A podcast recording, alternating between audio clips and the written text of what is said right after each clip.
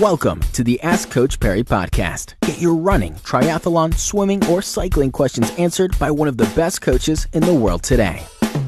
On the Ask Coach Parry Cycling podcast today, we're looking at something that uh, you could say is possibly behind the scenes, but uh, not all of us can afford to have assistance when it comes to this all the time. Thanks for joining myself, Mr. Active, David Katz, and Devlin Eyden. And what we're talking about is improving your mechanical skills. Devlin, what's the best way to do this?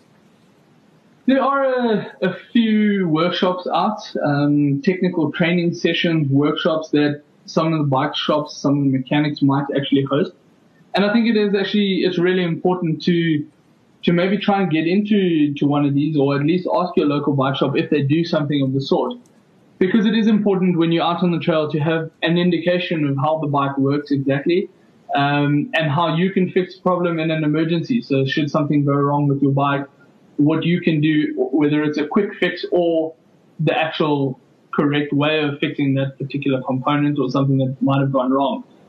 Um, you need to, it's something that you need to, to learn. Like anything else, it will be a skill, so you need to practice it over and over again.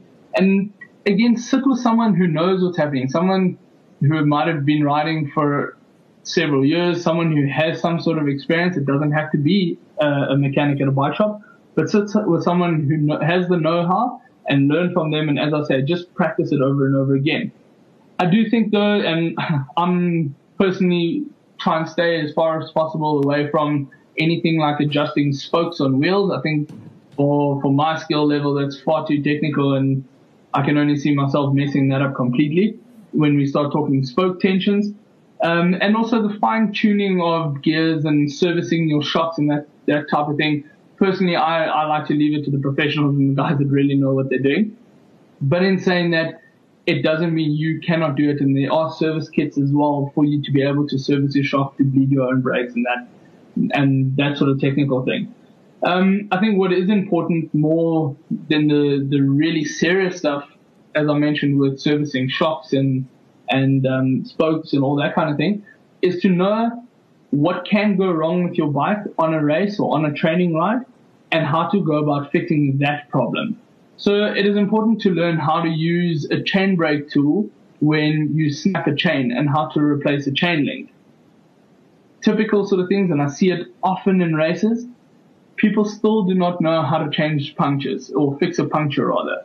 So I think that's important. There's still, whether you're a road cyclist and guys are still using tubes, or whether you're working tubeless tires on your mountain bike, it is important to know how to fix that puncture. And if you do get a sidewall cut in a tubeless tire, how to go about putting a new tube in with the gator and what have you, what it might require. So those sort of skills are also just going to help you have less downtime in a race, for instance, or on a training ride without needing too much assistance when the guys go flying past you and no one stops.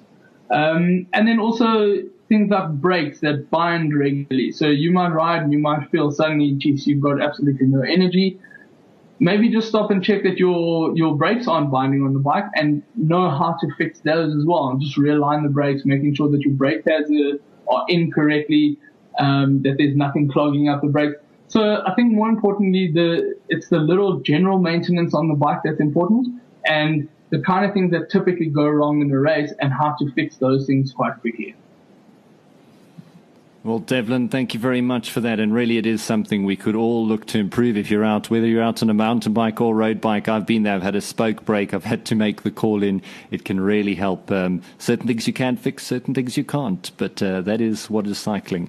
Uh, let us know, um, or should I say, can you uh, please pop onto iTunes, review, and uh, drop a rating on uh, the podcast? And uh, with that, you will stand a chance to win a lifetime membership to the website.